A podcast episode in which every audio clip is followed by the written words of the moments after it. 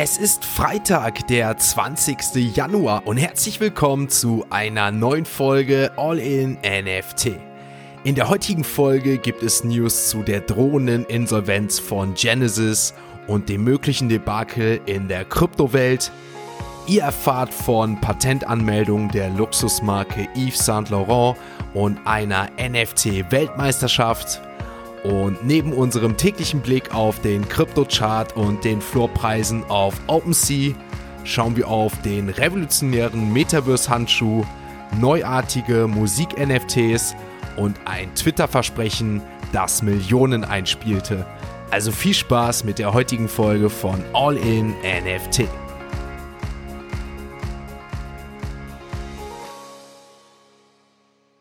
Werbung Die heutige Podcast-Folge wird unterstützt mit Patreon.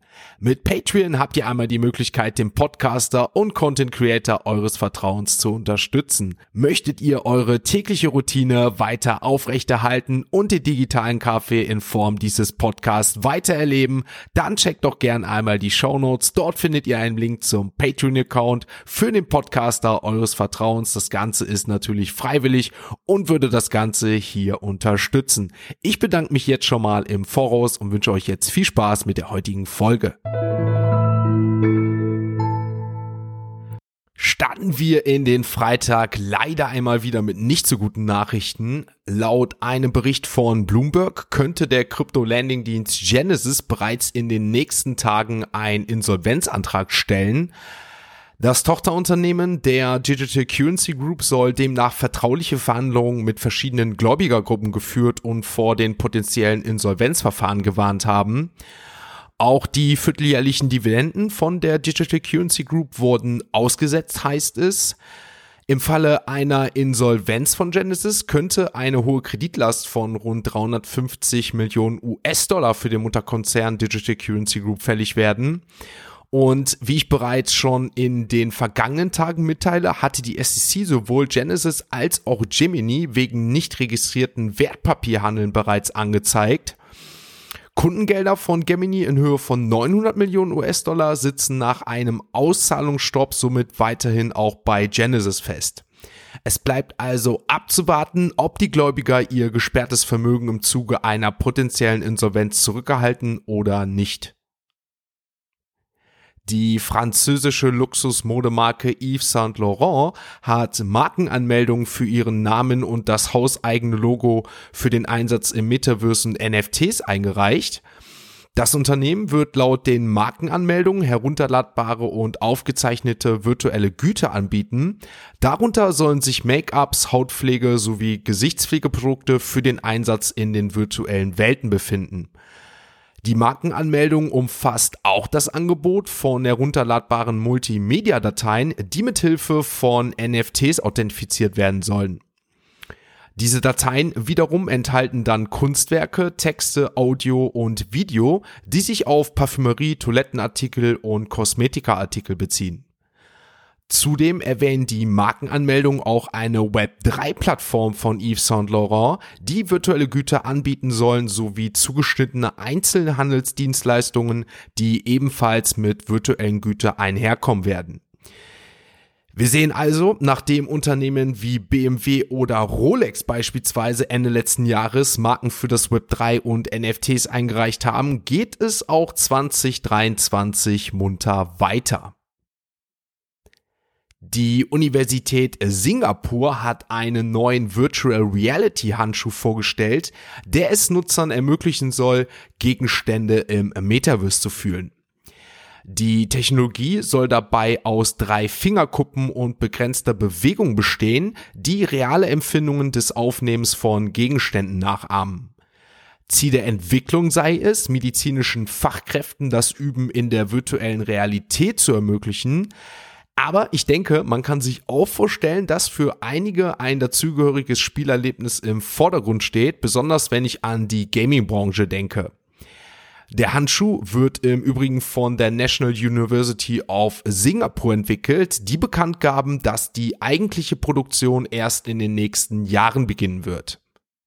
Besonders erwähnenswert ist aber, wie ich finde, dass Nutzer in der Lage sein sollen, die Technologie zum Greifen von chirurgischen Geräten oder zur Messung des Pulses von Patienten verwenden zu können. Das haptische System im Handschuh soll dem echten Druck nämlich fast zu 100% ähneln, den wir sonst über unsere eigenen Fingerkuppen nur spüren. Wie die Entwickler abschließend sagen, soll es zu einer realistischen Echtzeitrückmeldung ohne weiteren Zeitverzug kommen. Damit sind wir mit unseren ersten News durch, wechseln jetzt einmal zu CoinMarketCap und schauen uns dort natürlich einmal die aktuellen Kurse der Kryptowährungen an.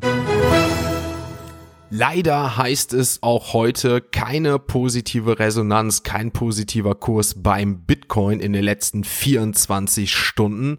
Der Bitcoin startete bei circa 19.500 Euro. So haben wir den Tag zuvor ja abgeschlossen, nachdem es hier ja die erste Talfahrt gab.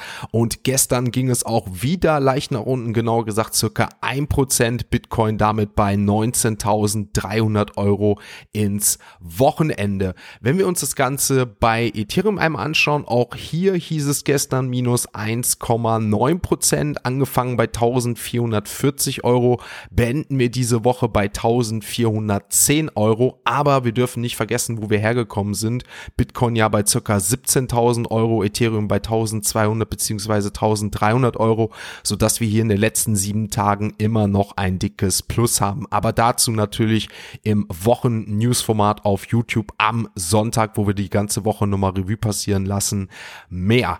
Bei Binance sah es gestern sogar noch schlechter aus. BNB Token minus 2,3 8% und auch Polygon und Solana hat es gestern nochmal ordentlich erwischt. Hier hieß es bei Polygon gestern minus 4,91% und Solana minus 5,91 sogar. Auch Avalanche Uniswap Token, die in den letzten Tagen und Wochen sehr gut performten, gerade zum Neujahresstart, haben gestern mit minus 4,5 bei Avalanche und Uniswap minus 4,3% sehr negativ performt. Ansonsten in den Top 50 weiterhin gestern alle alles relativ rot. Der Quant-Token sogar mit minus 7% und auch der Lido DAO-Token minus 6% und in den letzten sechs beziehungsweise sieben Tagen sogar ein Minus von 5%. Der aktuelle Kurs bei Lido DAO-Token bei 1,77 Euro. Ansonsten sind wir auch mit den Top 50 Kryptowährungen durch. Wie gesagt, nichts weiter erwähnenswert. Alle Kryptowährungen gestern relativ im Minus und groß keine Kryptowährung im Plus. Damit beenden wir die Kryptowährung für diese Woche, wechseln jetzt erneut die Kategorie und kommen natürlich zu unseren NFT News.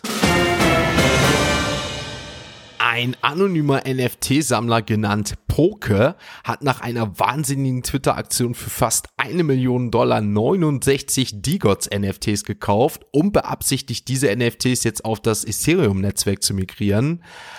Polkadot Eves versprach in seinem Tweet vom 13. Januar 69 NFTs des Projektes zu kaufen, wenn er 1000 Likes auf Twitter erhält. Er erwähnte halt auch, dass er sie kaufen werde, um die bevorstehenden eben genannten Migrationen auf Ethereum zu unterstützen. Und infolgedessen erhielt der Tweet dann fast 3000 Likes. Und ja, kurz darauf passierte es und ein Kauf über 900.000 Dollar überfiel den Solana Digot Space. Seit der Veröffentlichung hat D-Gods in der Solana-Welt viel Interesse auf sich gezogen und für mehr Handelsvolumen als alle anderen Solana-Projekte im Netzwerk gesorgt. Und wenn ihr euch an die News noch erinnern könnt, kündigte das Projekt bereits im letzten Monat an, dass die NFT-Kollektion auf Ethereum migriert werde. Um aber nochmal zu der Story und dem NFT-Investor zu kommen, kann ich euch noch mitteilen, dass Poke ein bekannter und sehr aktiver Sammler in der NFT-Community ist, der auch unter anderem mehrere Board Apes hält. Sein Vertrauen in das D-Gods-Projekt scheint aber jedoch vollständig durch die Entscheidung auf das Ethereum-Netzwerk zu migrieren motiviert zu sein. Die ESPN-Weltmeisterschaft im Salsa-Tanzen hat am 12. Januar diesen Jahres ihr 15-jähriges Jubiläum gefeiert und zu diesem Anlass eine NFT-Sammlung herausgebracht. Obwohl wir ja NFTs normalerweise nicht unbedingt mit Tanzen in Verbindung bringen, hat die Organisation hinter dem Wettbewerb und der CEO der World Dance Group den mutigen Schritt unternommen, das Ganze miteinander zu kombinieren. Die WSC Golden Moves NFT-Sammlung soll dabei als Hommage an das Erbe des Wettbewerbs herausgebracht worden sein und ehrt alle Teilnehmer, die seit 2005 an dem Wettbewerb teilgenommen haben. Die Protagonisten hinter dem Projekt haben angekündigt, dass die Gewinne aus den NFT-Verkäufen mit den Tänzern, die in den Clips zu sehen sind, geteilt werden. Helix Records hat einen einschneidenden Plan vorgestellt, um all seine Künstler über NFTs ins Web 3 zu bringen. Ab nächsten Monat wird das Musiklabel einen Genesis Pass veröffentlichen, der als digitaler Reisepass dient und den Inhabern Zugang zum Helix Ökosystem ermöglichen soll. Inhaber des Passes werden dann auch Zugang zu kostenlosen Musik-NFTs einiger ihrer Top-Künstler haben, heißt es, und sollen im weiteren Verlauf VIP-Tickets und Backstage-Pässe freischalten können. Interessanterweise werden die NFTs auch die Möglichkeit bieten, dass Musik an NFTs-Labeln zur Rückmeldung eingereicht werden kann und dabei soll dann noch ein glücklicher NFT-Holder die Möglichkeit bekommen, den Gründer der Plattform Patrick Moxie für ein Einzelgespräch zu treffen. Im Rahmen der Aktion hat sich das Musiklabel Helix im Übrigen mit Fuel, einem Softwareunternehmen, zusammengeschlossen, um das gesamte Roster an Künstlern in den Web 3 zu bringen. Fuel wird unter anderem als Shopify für NFTs bezeichnet und ermöglicht es Künstlern und Labels ihre eigenen NFT-Läden zu erstellen. Helix glaubt, dass es für Künstlern die Möglichkeit gibt, engere Beziehungen zu ihren Fans aufzubauen, die wiederum dann von dem Erfolg ihrer Lieblingskünstler profitieren können. Details zum genauen Starttermin, der Anzahl und der Mintpreis der NFTs sollen in Kürze folgen. Damit sind wir mit unseren NFT-News durch, wechseln jetzt noch einmal die Kategorie und kommen zu unseren Web 3 Kurznews. Consensys, der Mutterkonzern von Metamask, plant Berichten zufolge 96 Mitarbeiter zu entlassen, was etwa 11 Prozent der Belegschaft entspricht. Der CEO von Consensys, Joseph Lubin, erklärte in einem Blogbeitrag, dass schlecht erzogene zentralisierte Finanzakteure einen breiten Schleier auf das Ökosystem geworfen hätten. Das Unternehmen will in Zukunft neue innovative Angebote verfolgen, um im Web 3 erfolgreich zu sein und die entlassenen Mitarbeiter sollen Unterstützung und großzügige Pakete enthalten, heißt es. Gary Gensler, Vorsitzender der US-Finanzbörsenaufsicht SEC, hat in einem Twitter-Space mit der US Army Kryptoanlegern erneut vor Investitionen in den Kryptosektor gewarnt und Kryptowährung als hochspekulative, volative Anlageklasse bezeichnet. Er erklärte auch, dass die meisten Kryptos nicht an bestehende Wertpapiergesetze hielten und die Kryptoindustrie ein wilder Westen sei. Er riet Kryptoanlegern nicht in FOMO zu verfallen und unterstrich damit seinen harten Kurs gegen Kryptounternehmen und Kryptoprojekte. Laut Beacon gibt es jetzt mehr als 500.000 Validatoren im Ethereum-Netzwerk. Diese Zahl hat sich innerhalb von einem Jahr fast verdoppelt, da sie vor einem Jahr noch 282.000 betrug. Um ein Validator zu werden, muss eine Person oder Organisation einen Validator-Client auf der Beacon Chain physisch verwalten und rund 32 Ether halten. Der Validator-Meilenstern kommt, während sich die Ethereum-Community auf die Hardfork Shanghai, die im März live gehen soll und wovon ich letztens berichtet hatte, vorbereitet. Ein entsprechendes Testnet soll dann im Februar lanciert werden. Damit wechseln wir letztmalig für diese Woche die Kategorie. Jetzt wechseln wir noch einmal zu OpenSea und schauen uns einmal die aktuellen NFT-Floorpreise an.